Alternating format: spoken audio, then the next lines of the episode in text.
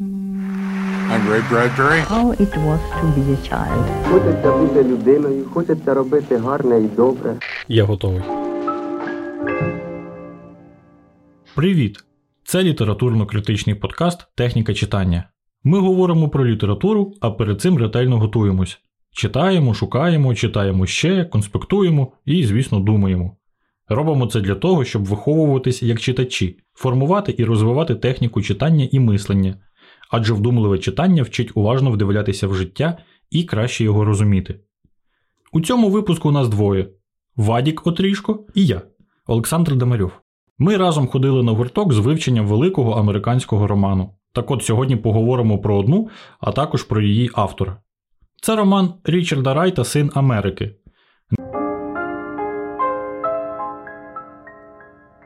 Треба з самого початку перепросити за те, що в цьому випуску часто звучатимуть слова негритянська, чорношкіра чи негри. В часи Річарда Райта мало хто казав афроамериканська література, навіть він сам.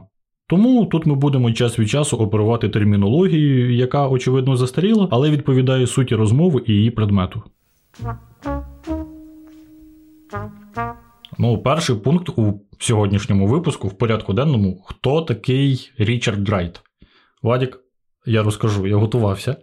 Я подивився кілька статей про нього, його коротку біографію, на Вікіпедію зійшов, і про нього в нас в Україні відомо зовсім небагато. Річард Райт це чи не перший афроамериканський письменник у Сполучених Штатах Америки, і звісно, що він виступав проти расизму у своїх творах, та й позиція в нього поза літературою і громадська активність, діяльність була направлена проти расизму. Цікаво, що він не просто засуджував расизм. Ну в цьому ніякої великої заслуги не було би, враховуючи саму расу автора. Цікаво, що він показував причини, показував витоки расизму. Звідки в нього ноги ростуть? Річард Райт критикував не тільки білих, які пригноблюють його расу, але і свою расу за що? За те, що вони дозволяють так собою поводитись, і вони своєю пасивністю, своїм страхом вони підживлюють расизм. Народився Річард Райт 1908 року. Ще його дідусь і бабуся були рабами. Дитинство у нього було важке. Він змушений був багато працювати на різних роботах. В цьому нічого особливого немає. Навіть білі з того самого часу в тих самих умовах працювали так само, як і чорношкірі. Тут згадати того самого Джека Лондона, який в 11 років працював за двох у нічну зміну, завантажував вугілля у якусь топку, у якусь пічку. Але Річард Райт таки зумів вирватися з таких умов. Він приїхав у велике місто. Ну, звісно ж, працював аби ким, аби як, але при цьому багато вчився. Він навіть вступив у 1932 році, вступив у комуністичну партію, що, до речі, теж не така вже рідкість для американських письменників того часу. Але в 1944 році. Він вийшов із комуністичної партії, хоча через кілька років після цього все-таки перебував у відомих так званих чорних списках.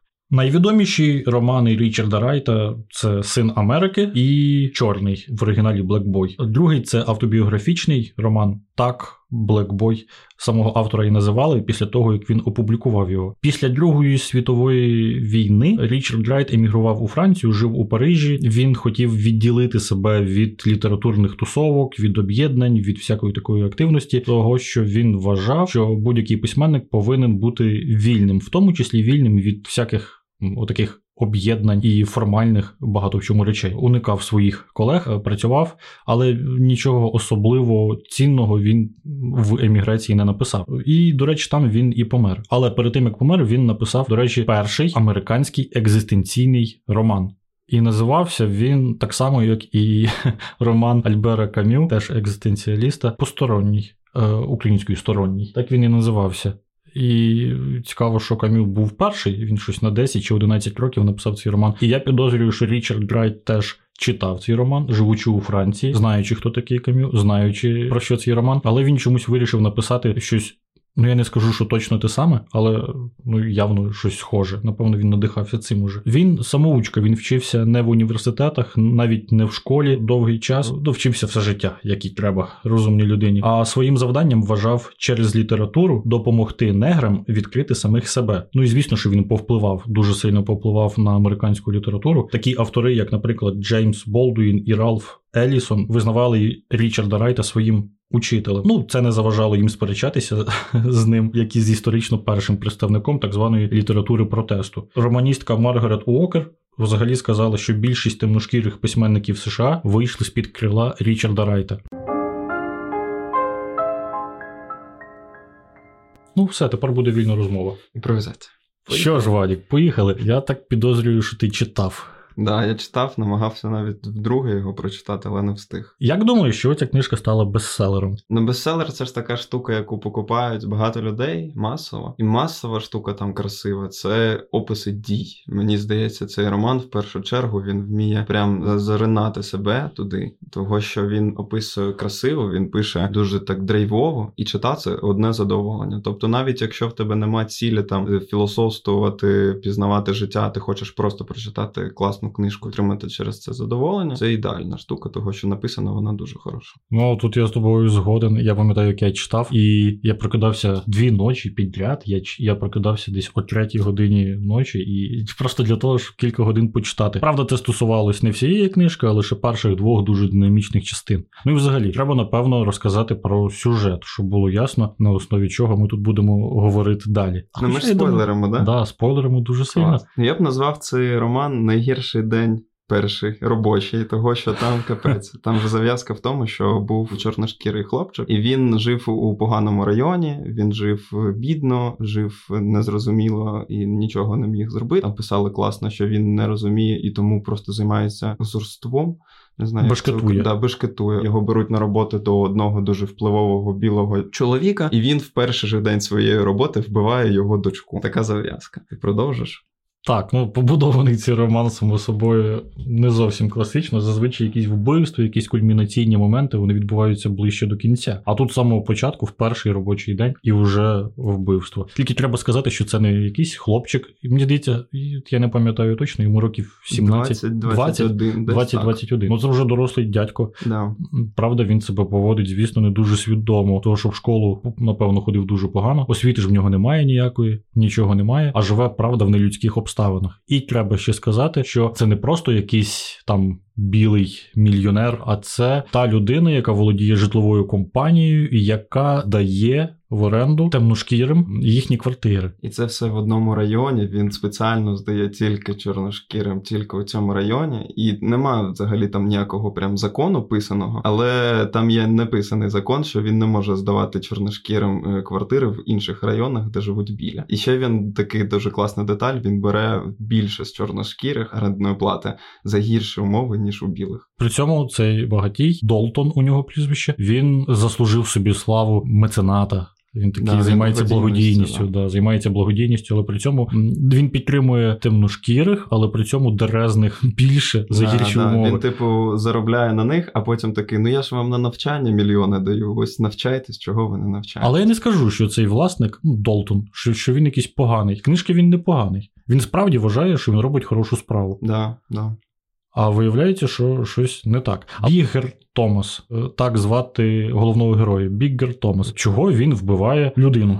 Це вийшло випадково, того що він не хотів цього робити. Але Біггер він працював типу шофером, водив для неї авто. І ось одного вечора вони поїхали Першого вечора. першого, да, Першого першого вечора. вечора. Вони поїхали, типу, там по ділам. Вона зустрічалася. Я не пам'ятаю, як звуть цього хлопця, але він теж був головний взагалі у цієї комуністичної партії, де вона була. Це теж така молодіжна профспілка була. І ці дві білі людини вони хотіли якось попасти в світ чорного, попасти в світ Біггера Томаса. І він почав водити їх у своєму району. Вони з ним розмовляли. Вони намагалися зробити так, щоб він був їх другом, але робили вони це погано. І ти зараз поясниш, чому в тебе краще вийде. І в кінці вони ще й напиваються, і він відвозить цю дівчину назад у кімнату. Він кладе її спати, того що вона була дуже п'яна, і в цей же момент заходить її матір, яка була сліпа. І якщо б чорного помітили в одній комнаті з білою, ну це все. Це типу зґвалтування. Він там хотів її домагатися. Його 100% посадили по тюрму. То ще й мільйонери, дуже впливові люди. І він подушкою її накриває, щоб вона не кричала, щоб мати не почула, щоб мати думала, що вона спить, і випадково цією подушкою її душить.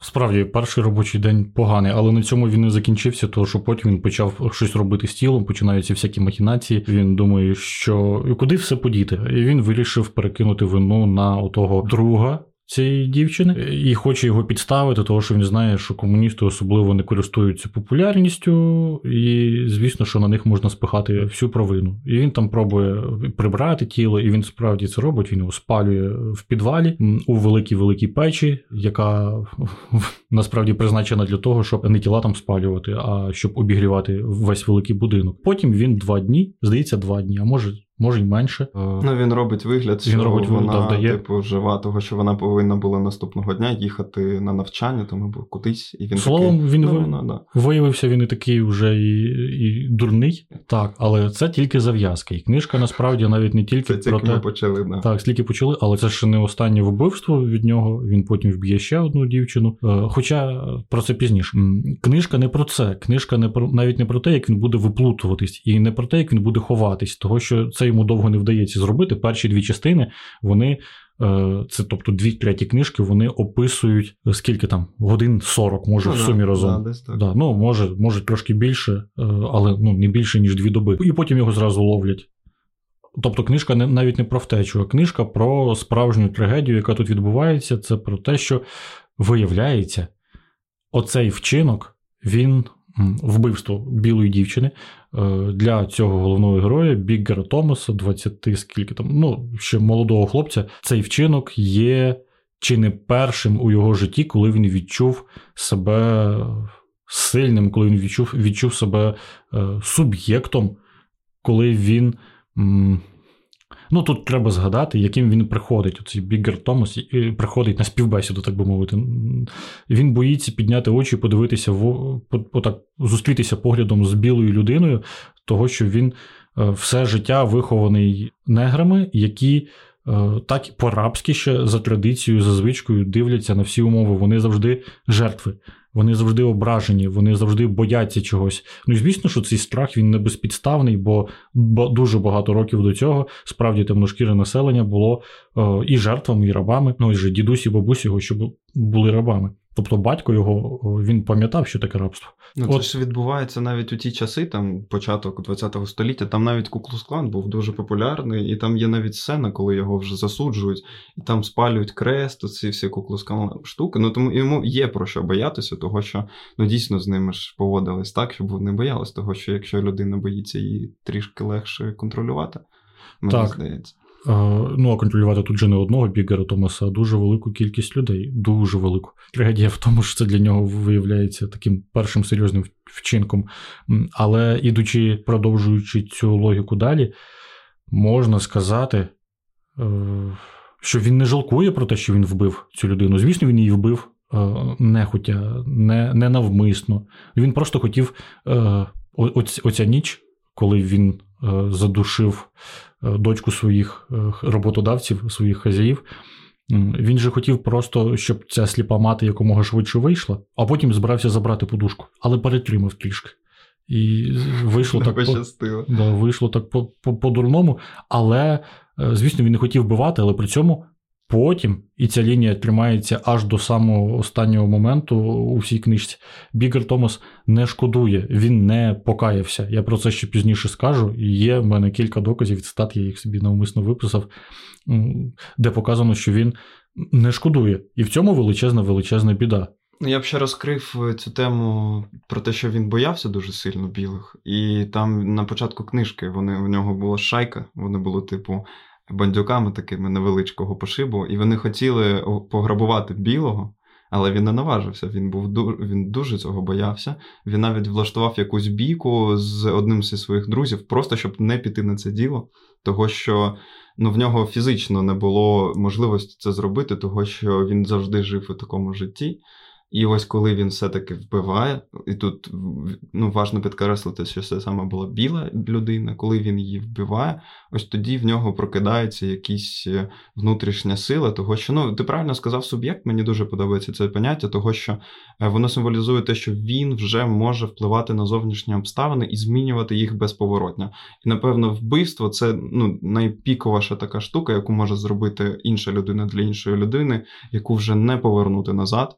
І це, ну, напевно, це дало йому таку. ну, це прозвучить, напевно, некрасиво, але це дало йому свободу. Він отримав свободу через вбивство. І ця лінія йде ну, протягом всього всієї книжки.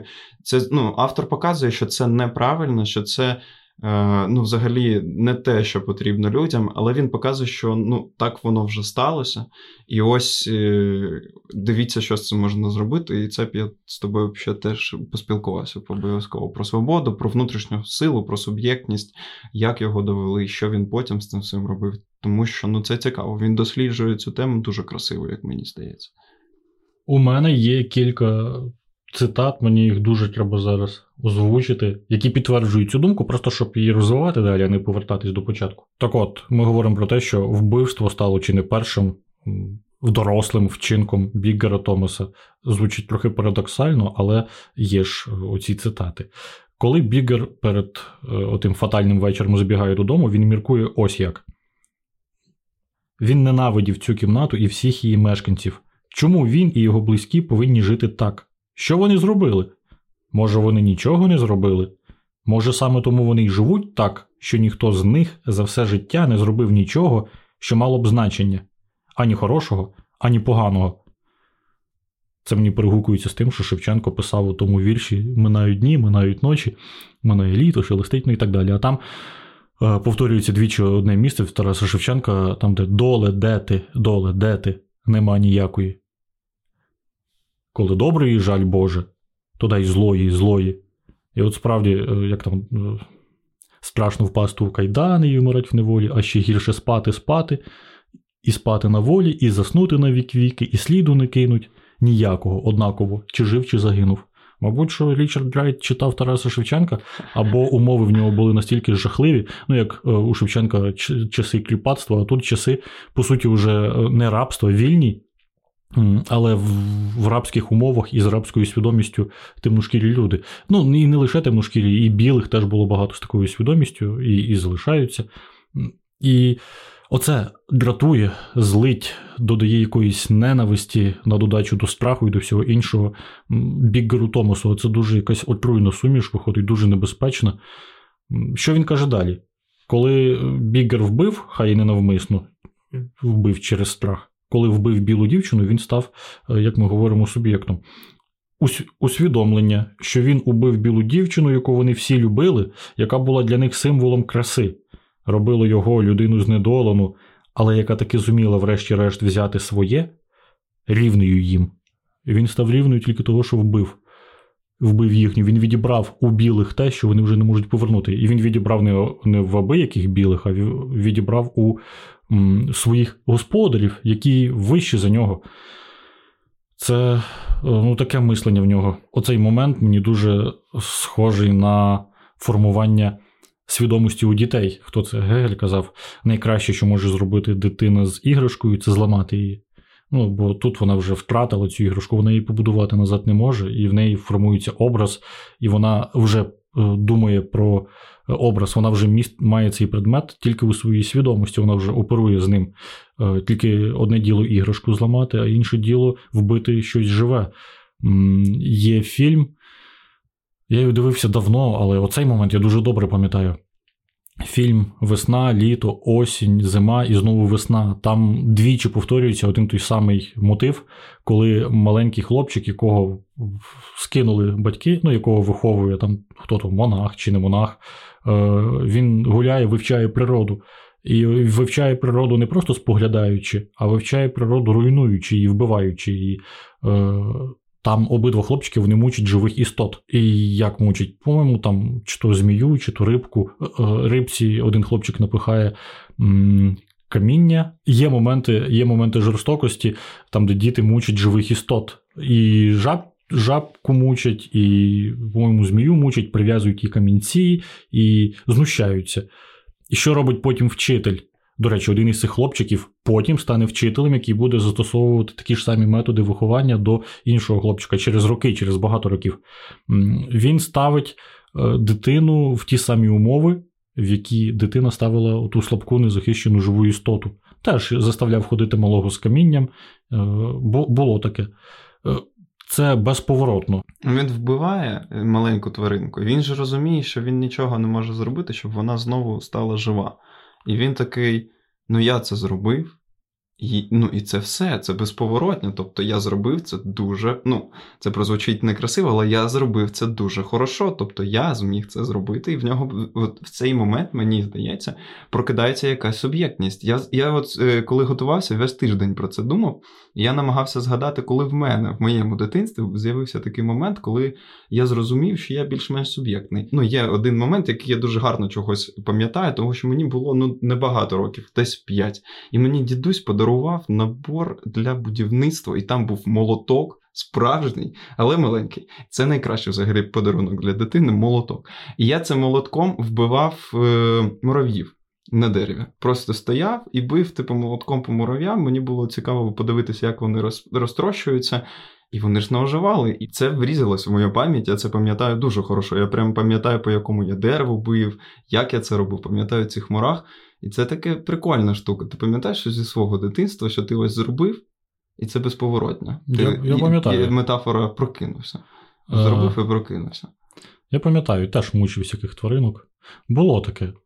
Звісно, що тут е, дуже велике значення має, як на це відреагують твої старші, твої дорослі педагоги, е, ну чи хто виступає у такій ролі вихователя. Дуже потрібно, щоб вони зуміли показати тобі, що це саме безповоротно, і що це вже не відновити, і що це вже що це величезна біда, що ти зробив щось невиправне, але при цьому вони повинні якось зорієнтувати, а як потрібно діяти, на що звернути свою е, енергію, силу і вчитися якось інакше, іншими способами. Проявляти себе і впливати на щось. Ну, бо тут же очевидно, що ти на щось впливаєш. От справді на щось, і де ще як впливаєш, ти впливаєш до кінця, до самого кінця. Але це величезне, ну, напевно, дуже важке завдання. І в школі зустрічався з цим уже як вчитель, коли треба було пояснювати, звісно, що не лише на словах. І ставленням до до того, що відбулося різними способами, треба пояснювати, як можна впливати інакше, як можна впливати через добро. І велика біда, якщо е, такої людини не знаходиться, або якщо вона починає замість цього моралі просто читати і. Хочеш, розповім, що мій дідусь зробив. Я теж а, ну, дуже хорошо. Він я бив е, цих мурах ну, по дереву. І дерево це була молода вишня, і він дуже хотів, щоб ця вишня давала йому багато вишень, там для всяких компотів, для всяких цих штук. І все, що він мені сказав, не бий, типу, по вишні, того, що вишня мені ще потрібно. І, типу, він перевів це в матеріальний стан. Типу, не руйнуй мої матеріальні здодатки. І це було, як мені здається, не дуже правильно, того що замість того, щоб пояснювати мене, мені, типу, якось що з цим зробити, як куди, він просто переводиться до цього, що я, ну, по суті, роблю його менш багатим його якійсь системі координат. І ось так, напевно, поводити себе не потрібно, того що в мене зараз е, паралель з Романом Сином Америки, якщо до нього повертатися, того що Бігер же він теж дуже багато цього шукав у матеріальному. Він навіть е, там є декілька цитат. Він казав, що ось якщо б мені хоча б на день бути цим білим мільйонером, моє б життя змінилось кардинально, я б став щасливим. Тобто він шукав дуже багато саме у цьому, але мені здається, це такий ну не дуже правильний вихід, того що прокидати розвиватися через матеріальне, це якось нездорово. Я не знаю. Ну, це можна пояснити, це поговорити про це 30 хвилин, але я не думаю, що нам потрібно зараз це робити. А, Але це точно не не той шлях. І Бігер теж ну, в нього ж з'явились гроші. Він коли вбиває цю білу, він забирає в неї гаманець, і там ну реально купа грошей на той час, і це його не спасає. Ну тобто він не становиться щасливим, коли в нього з'являються гроші. Така дуже хороша деталь в цій книжці. Тому тут треба шукати, ось як ти кажеш, які, якісь справи, якісь дійсно класні, добрі, хороші, созідательні справи, але шукати їх тільки в матеріальному світі не вихід, як мені здається. І дідусь мій був жорстким матеріалістом, тому а... напевно він мені сказав щось не те, що я би зараз хотів би послухати. Напевно, я не знаю. Ну, добре, що хоч щось сказав. Угу. У самого, мене. У самого у самого Річарда Райта Е, у самого нього теж був такий випадок, він його описує у тому автобіографічному романі Boy.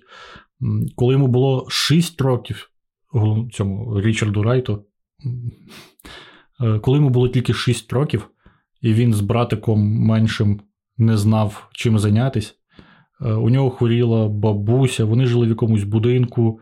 І він пробував якось гратися, але бабуся хворіла, там ще лікар якийсь прийшов, і словом стало їм нудно. І більше того, мама висварила його і братика за те, що вони шумлять і заважають всяким там дорослим справам. І малий, ну я не знаю, чи там була якась мета, щоб саме комусь зробити погано, але він, напевно, дуже, дуже погано подумав. І, е, забавляючись, по злому забавляючись, взяв і підпалив будинок. Е, Причому підпалив настільки, що будинок вигорів. Капець. Е, і звісно, що він злякався.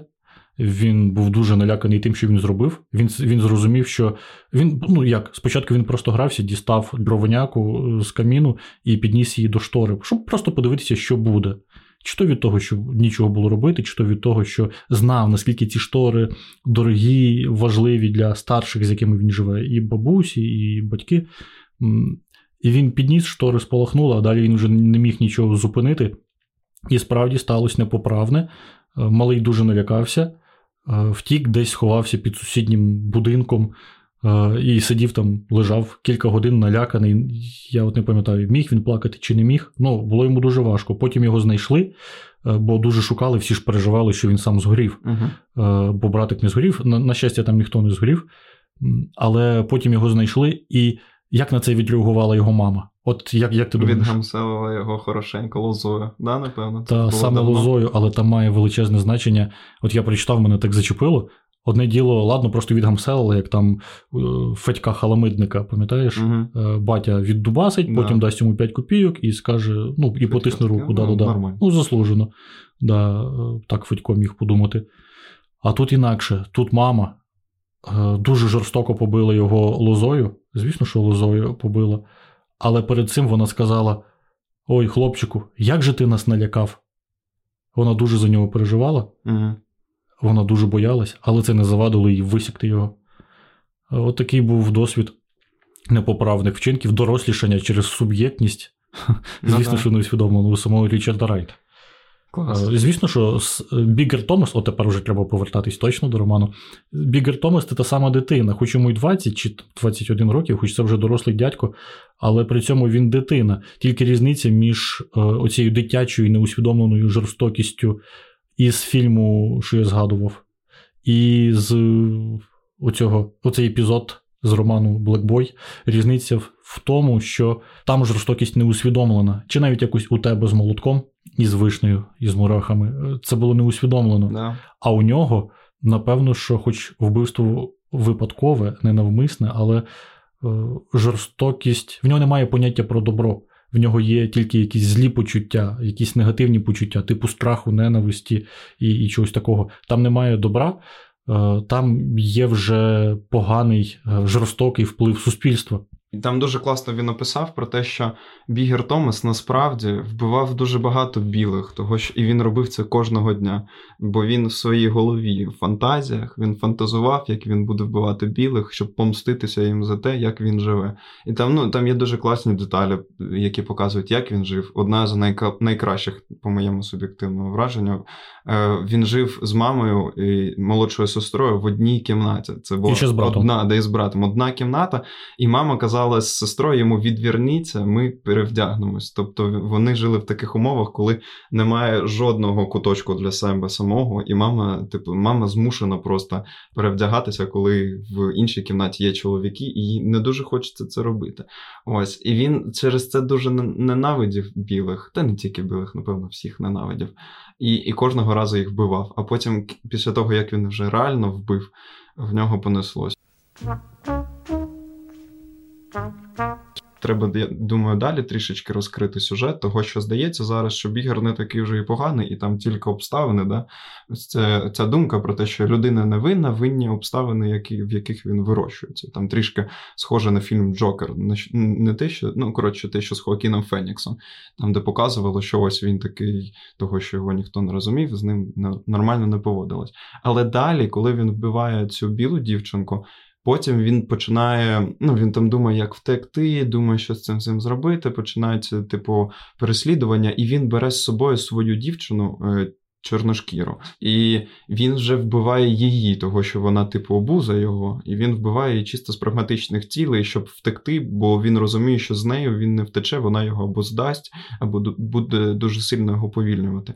І ось тут, вже, як мені здається, він роб... він вже отримав цю умовну свободу через перше вбивство, і дуже неправильно користується їй е, далі. Він робить багато поганих речей. І ось це вбивство своєї дівчини для мене це було прям ну, це крутий момент в плані того, що він показує, що насправді і у Бігера ну, не тільки е, працюють зовнішні обставини, а ще є вже і індивідуальні якісь. е, Вчинки, тобто він став суб'єктом, він поводиться себе, він поводиться вже як суб'єкт, але він вбиває вдруге, і ось це, це йому вже 100% не можна пробачити. Але я тут згоден повністю, але є проблема в. Це точніше не проблема книжки, а проблема життя, яке описано в книжці. Що судять то його не за вбивство чорної, не за вбивство. Вона не грає ніякої ролі для тих, хто його Ти судить. пам'ятаєш, Вона- взагалі був жорсткий момент. Вони в ну, суд, от іде суд, багато людей, і вони заносять тіло цієї чорної дівчинки. Просто ну, прямо по центру суду і показують: ось дивіться, він її вбив, він вбив її жорстоко, він там скинув її з третього поверху, здається. І вони використовують тіло цієї бідної нещасної дівчинки як просто доказ і як е, ефект е, промови. Типу, він додає в промову, що він тварина, його типу треба вбити. І це жахливо, тому що вони взагалі цю е, бідну чорну дівчинку не ставлять нікуди. Вона для них просто. Ну і от у нього в свідомості так само. е, Точно те саме відображується. От ставлення суспільства до нікому не потрібних чорних людей, навіть оцієї дівчини, яка чим вона займалась? Вона просто важко працювала Да, вона була і, і, багато, і багато пила Угу. для того, щоб Цю, цю працю якось е, чимось заповнити, так да. як якусь порожнечу свою заповнити. Але вона у суспільстві не цікава нікому.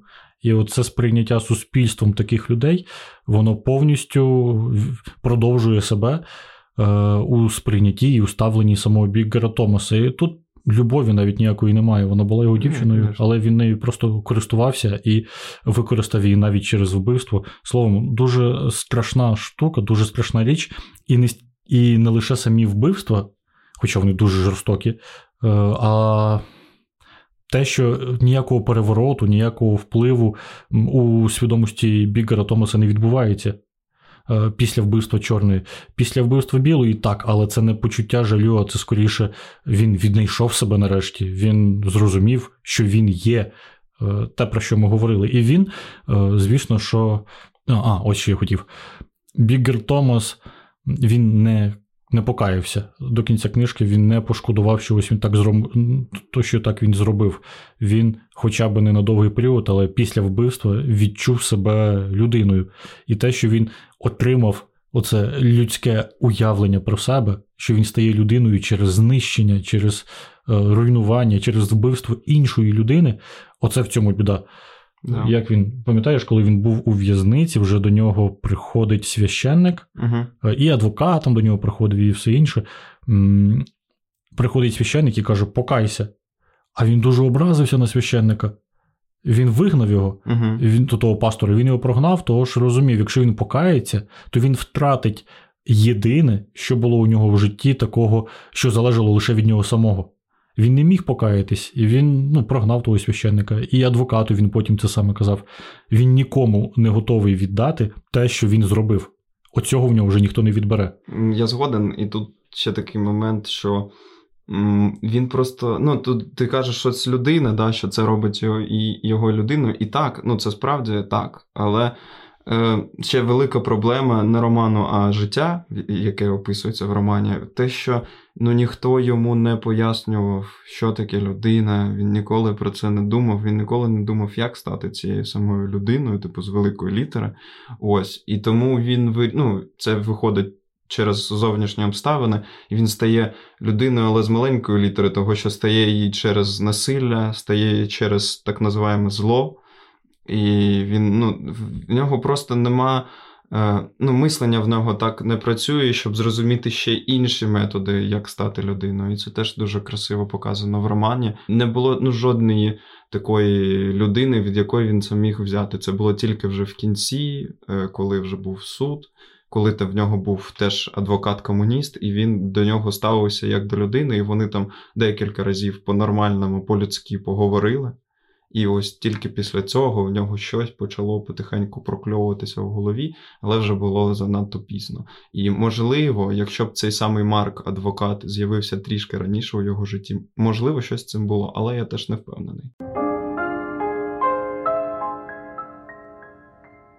До речі, про тих, хто з'явився у його житті трішки раніше. І тут треба повернутися до е, того вечора, першого Треба повернутися до того першого робочого вечора.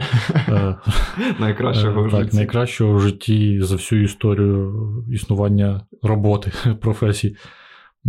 Перед тим, як він, е, як Біггер Томас вбив, перед тим, як це все накоїлось, е, перед тим, перед всією книжкою, там був вечір. Був цей Макс. Ні, там був, е, просто друг Макса. А як його звали? А я не пам'ятаю. Він настільки поганий як персонаж, він просто був як функція. Оце, напевно, єдине, ну не єдине, окрім кінцок, це теж така художня складкість цього роману, того, що цей хлопець він він просто був як функція, щось там використав, і він же пропадає потім в кінці роману. Так, називатимемо його хлопець. Хлопець. Хлопець. Е, хлопець. хлопець. Е, Він там якийсь дуже подається в книжці як дуже серйозний, дуже серйозний, дуже розумний чоловік. Е, Він він був за права робочих. Да, він голова їх, спілки там якось. Та, спілки у цьому місті. Е, Да й сама дочка Долтонів, вона теж, е, вона навіть здається, любить, хоча це так до кінця й не ясно, щось мутить з цим хлопцем. да. І зрозуміло, що вони разом. І от з одного боку, суспільство ставиться до темношкірих, до цього Біггера Томаса, як до раба вчорашнього, а то й сьогоднішнього, як до речі, як словом, як, не як, як до людини. Як до небезпеки. Вони з ним не вміють комунікувати, і все, що вони вирішують, це, типу, мати з ним з ним мінімум справ. Та навіть не мати мінімум справ. Думаю, що тут вони вирішують його подавлювати, ставляться да, так для того, щоб не, він не бува не почав бунтувати. Да. Бо як він почне бунтувати, а таких бікерів Томасів дуже багато у Америці, е, то е, треба цю силу контролювати і контролювати у всіх сенсах, не даючи освіти, не даючи нормальних умов, е, відрізаючи. От жили вони ж в окремому великому районі, окремому не просто квартал, а там мікрорайончик такий е, гетто. Да. І от відрізають їх. І з одного боку таке ставлення до Бігера Томаса. А тут, в цей вечір, він зустрічається з прогресивними людьми. Мало того, що з старшими Долтонами, цими мільйонерами, які дають йому роботу, просто тому, що вони ну, благодійністю займаються. Дають йому роботу і ставляться теж, наче нормально, навіть на ви до нього говорять. Угу. Але це ще не максимум. От молодь, його е, молодша із Долтонів, оця дочка, е, і оцей друг комуніст, вони ставляться до нього взагалі по прогресивному, я б сказав, по сучасному. Вони тиснуть йому руку, вони соромляться сидіти біля нього. Навіть більше вони кажуть: о, треба повечеряти. А відвези-ка нас бігер в найкращий негритянський да. бар, відвези нас туди. Йому стає некомфортно, йому стає соромно, навіть страшно, в ньому прикидається оця забитість е, пригнобленої людини. Але він везе їх туди, він почуває себе некомфортно, сидячи разом з ними. А він не е, може навести. Просто вони теж вони дуже неправильно роблять, тому що вони не дають йому свободу вибору. Того, що він шофер, він повинен виконувати, типу, всі забаганки цієї білої дівчини, того, що він на неї працює, на її батька. І вони кажуть, давай поїдемо, типу, в це кафе, а він не може сказати їм ні. Хоча він хоче, того, що ну, зрозуміло, що йому йому дуже незручно, і він навряд чи хоче, щоб всі його чорні друзі знали, що він вештається з цими двома білими. Я думаю, що цю книжку треба читати всім педагогам, хоч це ще не висновок. Е, треба читати всім педагогам, ну, тим, хто має справу з вихованням, просто для того, щоб розуміти, як не можна допомагати людині ставати кращою і розкриватись. Адже цей комуніст і оця дочка Долтонів, вони з самого початку ставляться до нього як до рівні. І здавалось би, що це абсолютно правильно але виявилось, що він не був до цього готовим зовсім. І бажаючи зробити якесь добро, е, визнаючи у Біггері людину, е, ці двоє наробили великої біди, того що він ще не був готовий до до такого. Вони пропустили якісь необхідні моменти формування, навіть дитини. Вона ж не зразу стає повноправним учасником там, суспільних відносин. Вона проходить шлях від е, тотально несвідомих вчинків до абсолютно свідомих до цих до цієї суб'єктності за багато-багато років. І це виховання триває довго. А отак з ходу за один вечір змінитись. Бігер не міг. І не праві ці двоє його прогресивних напарників, е, друзів, ну вони себе по-товариськи з ним uh-huh. поводили. Не праві вони, що зразу стали стали аж такими близькими. Більше того, мабуть, що найгірше те, що вони зробили, що вони не помічали, як вони своєю, своїм приязним ставленням. Е, як вони своїм неприязним ставленням примушують його почуватись некомфортно. Причому це не проста якась некомфортність, коли ну, можна потерпіти, а це тотальне знищення самого себе. Йому було дуже соромно за себе, за те, що він такий, йому було багато чого не зрозуміло, він боявся при цьому їх. Е, він, ну, звісно, що багато думав, але е, чого педагогам треба? Того, що тут дуже хороша фраза: давати треба так, щоб можна було взяти. Це я дуже люблю коротке оповідання дитячої Валентини Осєєвої. Е, називається Синє листя.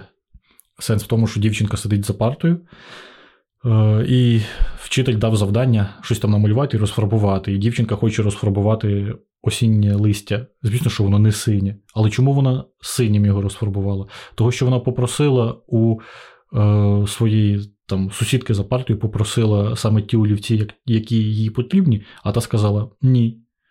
Я не хочу. Ось це вони мені теж треба, я тобі можу дати сині.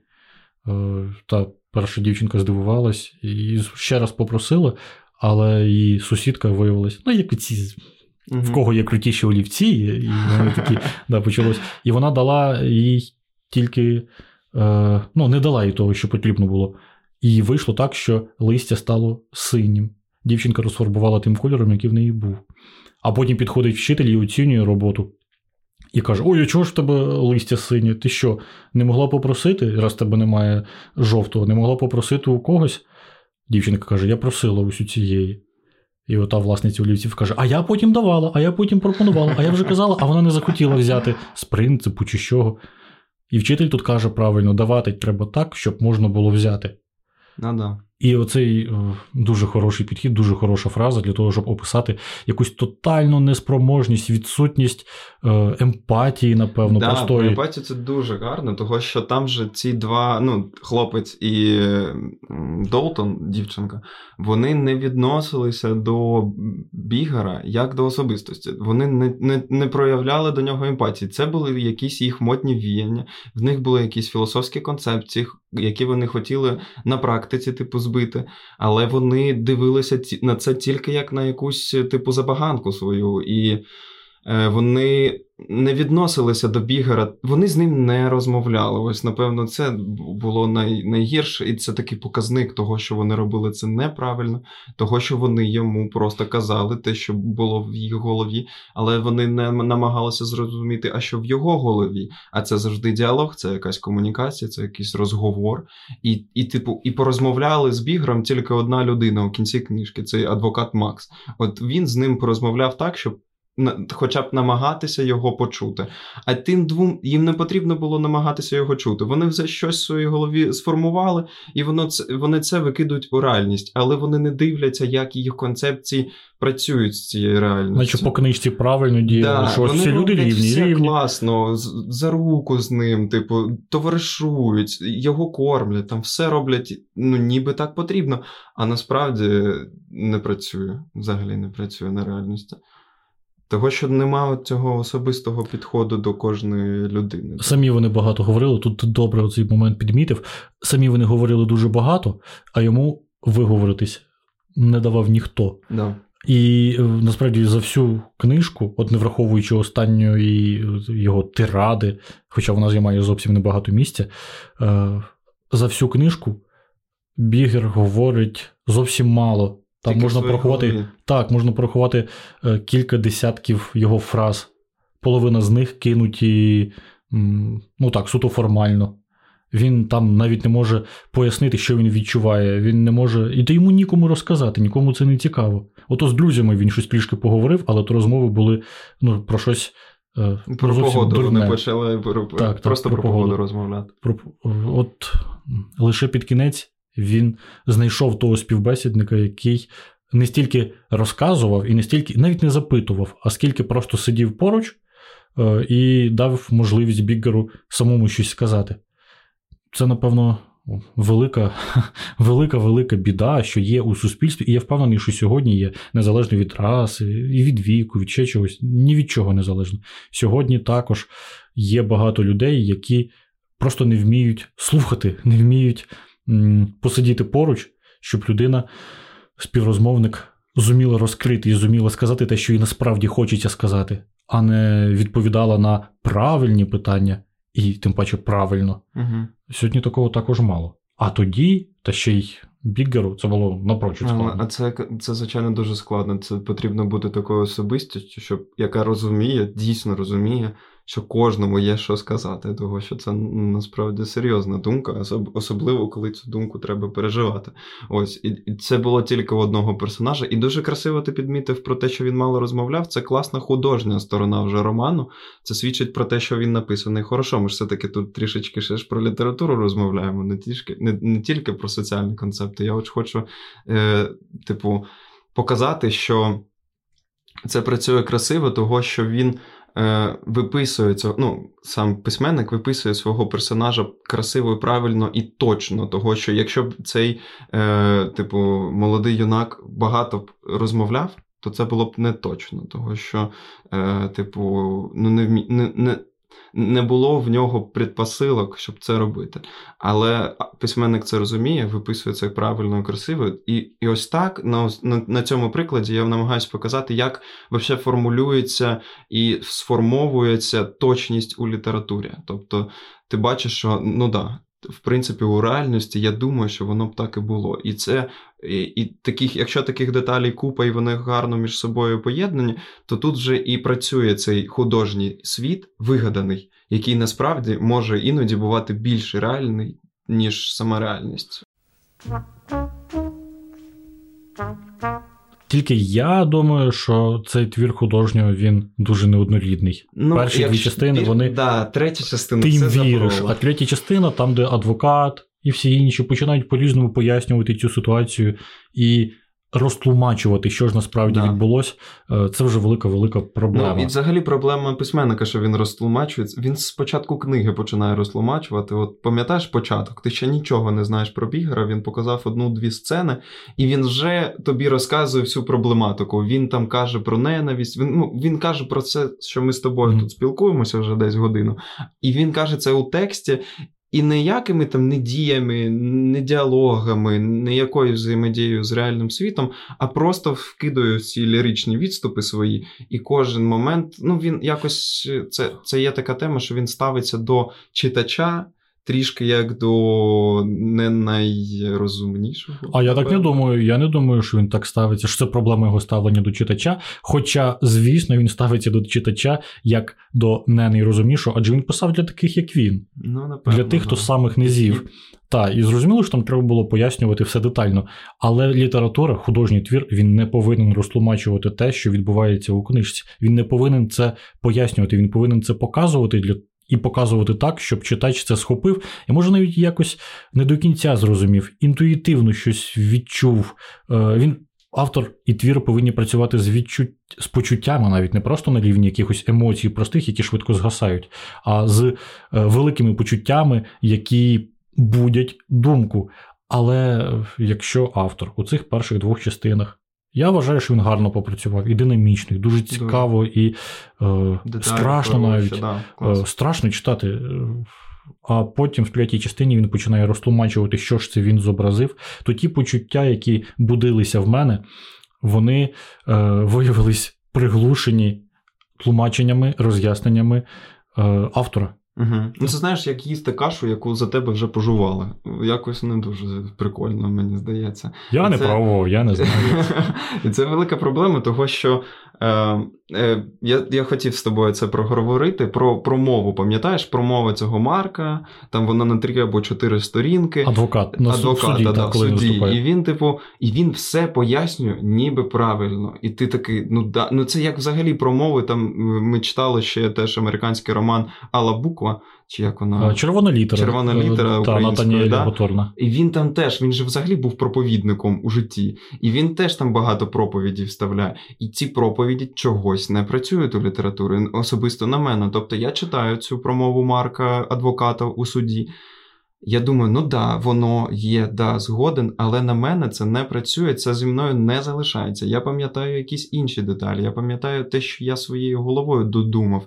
І мені здається, що тут ти класно говориш, що потрібно працювати з почуттям і давати щось таке більш на рівні інтуїтивного, не до кінця зрозумілого, просто щоб ти потім дорозумів це в своїй голові. І тільки так воно в тебе хоч якось залишиться. Того, що якщо ти даєш все готове, якщо ти даєш пережовану кашу, у, у дитини ніколи не сформується нормальний прикус, і вона не зможе потім їсти яблука. Типу, якось так. А тут е, хороша література, вона дає те, що тобі самому потрібно поживати. І в кінці, е, на жаль, е, це не працює. Він тобі все розжовує, і в мене таке враження: ну, в кінці трішечки від цього розочаровуєшся в романі.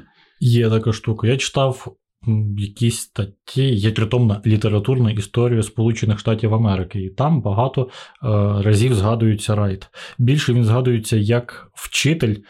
Отих двох е, авторів, про яких я згадував, де ще інших цілої плеяди чорних авторів, він був для них справді вчителем. І художньо вони стали кращими.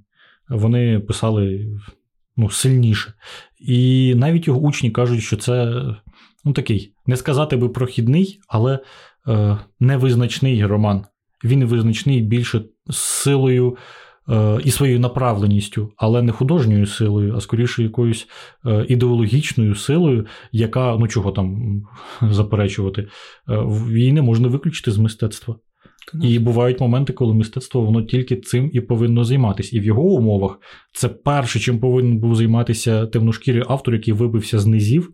Е, перше, що він повинен робити, це допомогти зрозуміти життя, е, допомогти вибитись е, із із цих низів якомога більшій кількості таких самих, як він. Да. Тобто було би дивно, якби він ось пробився з низів і тут почав писати про квіточки, про щось, що геть не стосується життя і реальних умов.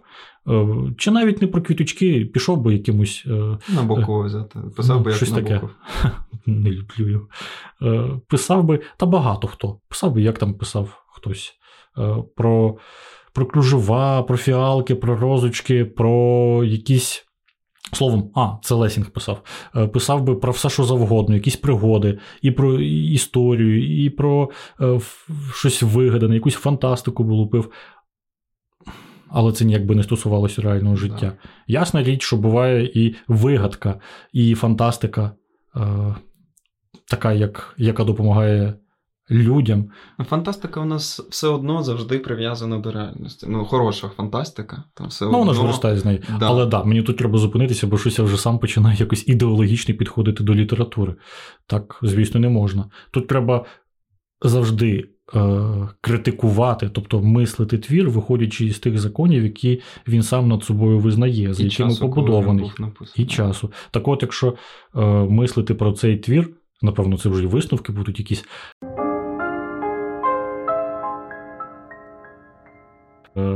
Про цей твір, виходячи із тих завдань, які він сам перед собою ставив, е, із тієї логіки, за якою він побудований, то напевно, що твір, все-таки, незважаючи на якісь слабкі моменти, впорався зі своїм завданням. Він показав, що е, расизм це, звісно, зло. Да, Але не односторонньо, не однобоко, Да. що зло тільки в тому, що білі пригноблюють там індіанців, чорних, ще кого завгодно. Е, не в цьому. Расизм зло того, що він тримає у е, становищі жертви не е, несвободи, забитості, пригноблення, е, тримає е, самих пригноблених е, і не дає їм по-людськи широко, вільно подивитися на життя. А через це все, що вони роблять, вони роблять е, так, що оцей стан пригноблення продовжується. Да. Ну, то це, це ясно видно на другому вбивстві. Мені дуже подобається, що воно є в книзі. Того, що воно Це показує неоднозначність, якраз. Типу, я сказав, що мені подобається вбивство, але ну коротше, це е, це красиво в плані того, що зараз спробую це сформулювати. Ну, виходить так, що він копається трішки глибше, ніж просто поверхово, і він не намагається просто засудити білих, да, або засудити чорних. Він якось копається в цю проблему комунікації між двома людьми, між двома там якимось не класами, групами там, і так далі. І він намагається зрозуміти, що з цією комунікацією не так. Він це показує. Він дуже гарно це показує на цьому прикладі, що ми з тобою розібрали про хлопця і дівчинку, яку він вбив. Ось як вони ставилися до бігера, яка там неправильна комунікація. Потім в кінці намагається трішки показати, як би він хотів виводитися через персонажа Марка, але він дуже ідеалізований виходить через це. Але він намагає, ну він коротше відповідає на питання, і це мені дуже подобається. І він хорошо, ну він намагається ставити такі питання, на які складно відповісти, і він складно на них відповідає. Тут е, маю ще, коли я читав, я собі згадував постійно щось проводив паралелі між ще двома творами про. Е, ну, там, де схожа, не знаю, що там схоже, ідея, може, чи фабула навіть. Перший це американська трагедія Драйзера. Там же теж. Е, І останні, навіть побудовані ці романи Син Америки і Американська трагедія, вони побудовані плюс-мінус однаково, бо остання частина велика це суд. Суд. Так, і для обох цей суд закінчується смертною карою, електричним стільцем. Звісно, що е, по-різному е, показані головні герої, та й взагалі головні герої різні. У Драйзера це білий, заможний, навіть можна сказати, молодий хлопець зі світлим майбутнім, і Він він вбив з інших причин. Да. Так, він вбив абсолютно свідомо, там ніякого страху. Ні, там був страх, але у Драйзера був страх про те, що е, оцей е, Клайд Гріфітс, по-моєму, звати головного героя, він боявся випасти із тусовки е, Як успішних да. людей. Він вирвався Так. і за- і захотів залишитися там, де вирвався. Да, і тому він вбив. А тут людина вбила з інших причин. Дуже. Ну, вплив Драйзера на американську літературу великий, і я впевнений, що Річард Райт, знайомий, мабуть, що був з усіма творами Драйзера. Це раз. А другий твір це злочин і кара Достоєвського. Я ніколи не любив злочин і кара. То, що він якийсь безпомічний, він ставить людину у ну, того, хто вбив, е, у якийсь, як це сказати, е, позірне, непозірне. Там, де він позір. Чого він вбиває? О, Раскольников. Чого вбиває? Того, що він думає, там тварь, він хоч і начитався про Наполеона і думає, що він тепер мірова душа, Е, І він, значить, там е, особистість, яка справді має право і робити ось так. Він якісь свої е, штуки доводить, він їх для себе виясняє, але тут спочатку стоїть щось, якась ідея. Перед вчинком стоїть е, усвідомлення чи Да. спроба розібратися в чомусь. А у Бігера Томаса цього немає. Там нічого немає. Він є повний і абсолютно залежний продукт обставин, продукт життя. Він не вирішує ніяких питань. Але при цьому е, мучіння, муки, усвідомлення е, того, що е, зробив Бігер Томас, воно якось і показано на, на вищому рівні, і є більш людським, ніж у випадку з Розкольніковим. Раскольниковим там взагалі Достоєвський зробив лайфхак такий некрасивий. Він зробив його, типу, душевно хворим. Він же захворів. Та то він І це все, типу, да. Це слабенько показ. А тут бігера доводять до кінця, до свого ну, майже до логічного кінця, типу. Ну, в принципі, да, я згоден з тобою. Це я ще над цим подумаю. Може, я ще буду з собою не згоден сам пізніше. Поки що якось так просто проводив паралелі. І Ну, хоча там є е, велика для мене різниця все ж таки між е, Сином Америки і ці двома романами, що ти називав, в тому, що Сином Америки Америці він поставлений у несвободу, а там вони все ж таки роблять свій свободний вибір, як мені здається. Ну, тобто вони вже там можуть якось орієнтуватися у цьому світі, в них хоч яке, якесь мислення присутнє, і цей вибір ну, вже їх. Хоч вон, там теж є зовнішні обставини, але вони впливають набагато менше, ніж у цьому. І тут якось е, він намагається показати взагалі, що е, цілий, ціла раса людей в якої, в якийсь момент історичний була така, яка не мала, ну, типу, не мала можливості навіть свободно там помислити того, що було ні з чого, не було не було якихось типу життєвих обставин, які б до, до які б змогли дати тобі можливість помислити, записати підкаст, там з кимось цим всім поділитися, пообсуждати, поговорити по-нормальному. І через це ти робиш вчинки, які. ну, це Коротше, дуже багато що в цій книжці не залежало від Бігера. В той час, коли там у Розкольникова або в американській трагедії там все-таки вони навіть плани ж робили. Так. А план це вже велика, типу, індивідуальна оця свобода. Велика. Є ще ось така штука. Бігер Томас він отримує свободу через вбивство, Да. а ті стають невільними Да, після того, як вони вбили. Точно, да. І, і у випадку з Драйзером, і у Достоєвського теж вони втрачають свободу. Ну, живи собі так, ну змирись, просто живи ну, трішки не так, як ти хотів, чи знайди якийсь інший спосіб. І вони ж обидва, і у Драйзера, і у Достоєвського освічені молоді люди. Да. Вони не дурні. А тут, і це ж найбільша трагедія, як на мене, е, отого часу, отих умов, отих сусп... отого суспільства, які показані в книжці.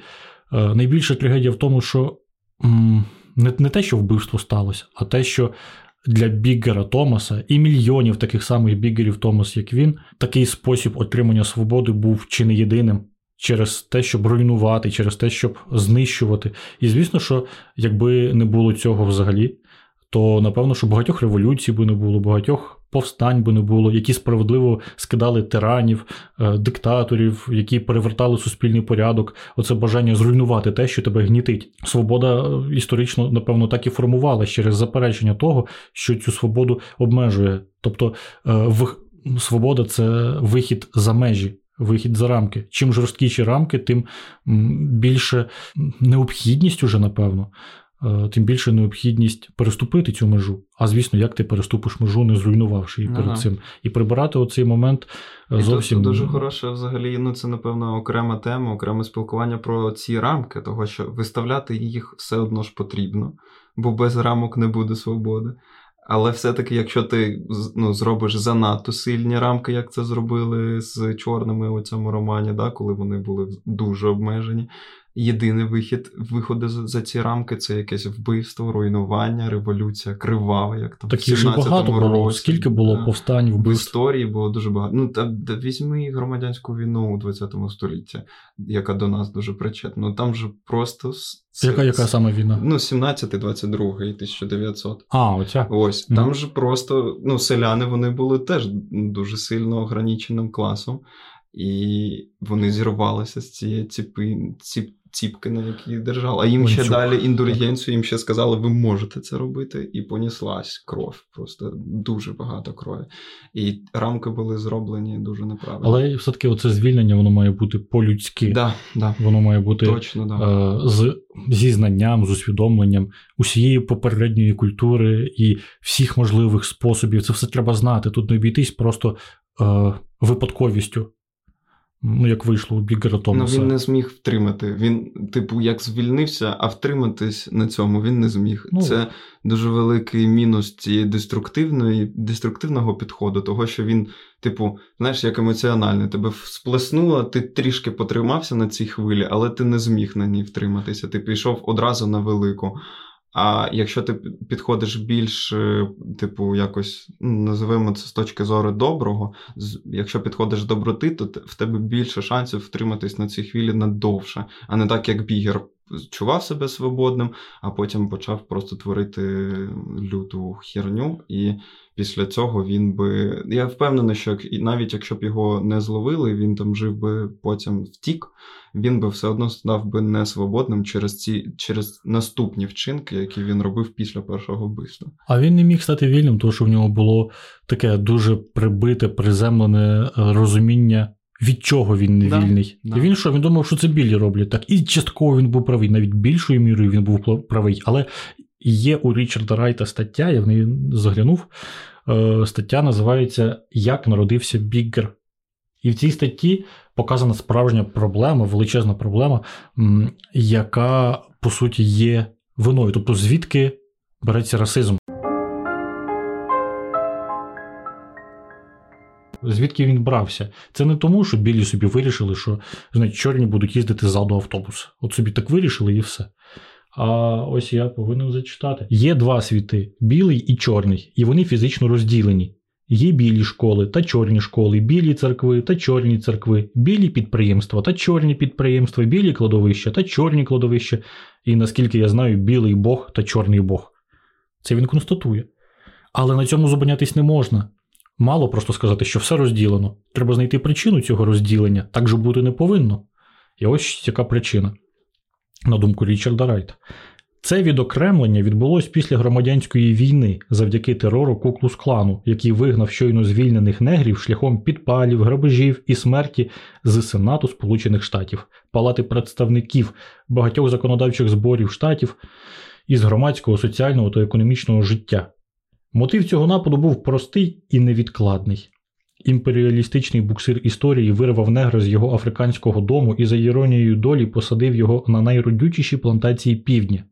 А коли негр був звільнений, він чисельно переважав білих у багатьох із цих родючих районів. Тому точилася запекла боротьба за те, щоб негр не отримав виборчий бюлетень, бо якби він мав можливість проголосувати, він автоматично контролював би найбагатші землі півдня, а разом з ними і соціальну, політичну та економічну долю країни.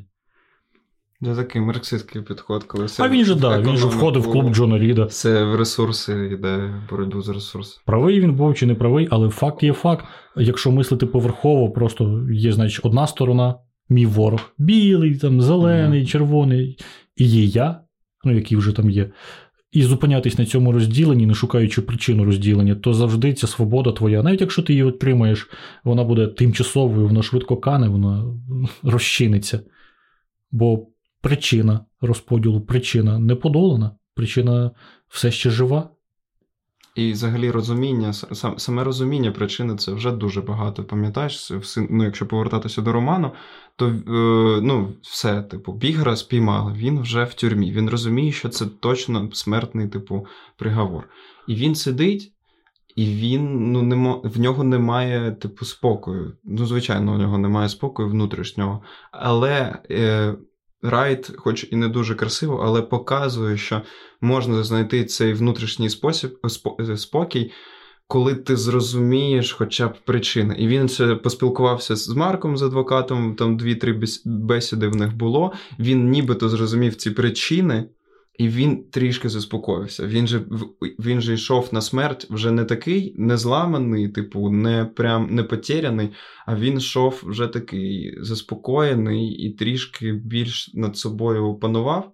І це по райту, це по райту вийшло через те, що він просто до кінця або до якоїсь хорошої до хорошої границі зрозумів, причини того, чого так з ним відбувалось, що з ним відбувалось, і, І хто він такий і взагалі? хто він да, такий взагалі. І тобто, це теж дуже хороший, е, класно робить література. Вона класно якраз е, дає. Ну, вона дуже прикольно, хороші твори досліджують причини.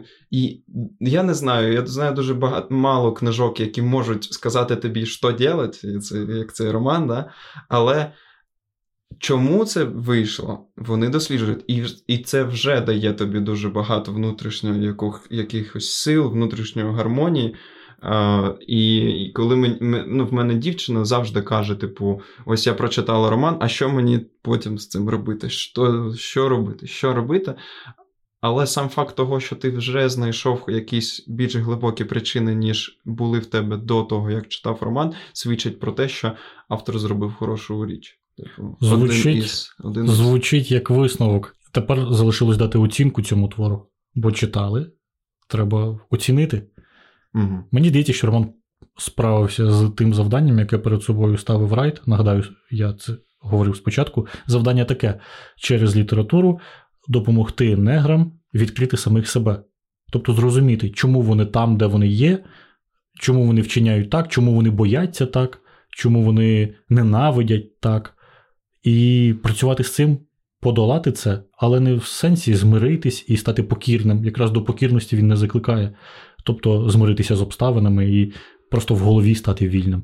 Ні, він каже, що треба долати ці умови, але це не вихід долати їх так, як пробував долати Бігер Томас через якусь озлобленість, через бажання зруйнувати, через бажання е, залишити свій слід на всьому підряд, аби лише залишити свій слід, то що виходу з цих умов е, такий підхід не дає.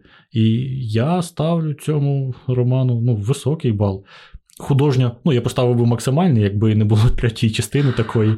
Да. Е, я із ну, 8 тверду точно поставлю, це дуже багато. Ну, якщо е, я розділю, напевно, на дві оцінки. Якщо оцінювати роман для тієї цільової аудиторії, я як маркетолог вибачаюсь за терміни, але якщо він, типу, зроблений для цільової аудиторії, тобто для негрів, які типу, щоб познали себе, це ну, 9-10, ну, найбільша оцінка. А якщо оцінювати як. Типу, найширша аудиторія, тобто безмежна аудиторія, як там в всіляких романах, які збереглися через 500, 600, 700 років, тут оцінка буде маленька, напевно, там 3-4, того що мені чогось здається, що це не збережеться. Але якщо ми дійсно приймаємо, що була його ціль саме для такої цільової аудиторії зробити роман, тут взагалі без питань. Я думаю, що навряд чи вже хтось із тих, хто послухав, нас захоче його читати, тому що ми вже Да, все Так, і розказали. нічого не знайдеш, блін. Я шукав багато інформації на російській, на українській мові. Дуже мало про нього написано саме у нас.